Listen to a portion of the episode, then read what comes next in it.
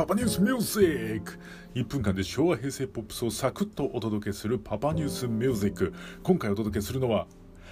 横浜の名曲「飛べない鳥ゆず」です。そうなんです。こちらゆずの10枚目のシングルで2000年に発売された歌になります「飛べない鳥」っていうタイトルなんですけど実は今横浜に刻まれてるんです。今日でも横浜ご当地ソング100選に選ばれたので伊勢崎町の商店街にある伊勢崎町ブルースの歌の石碑の裏側にこの名前がね書かれているらしいんですよ。いやこれね面白いのが「飛べない鳥」っていうタイトルですし歌詞の中にも横浜って一言も出てないんですけどね。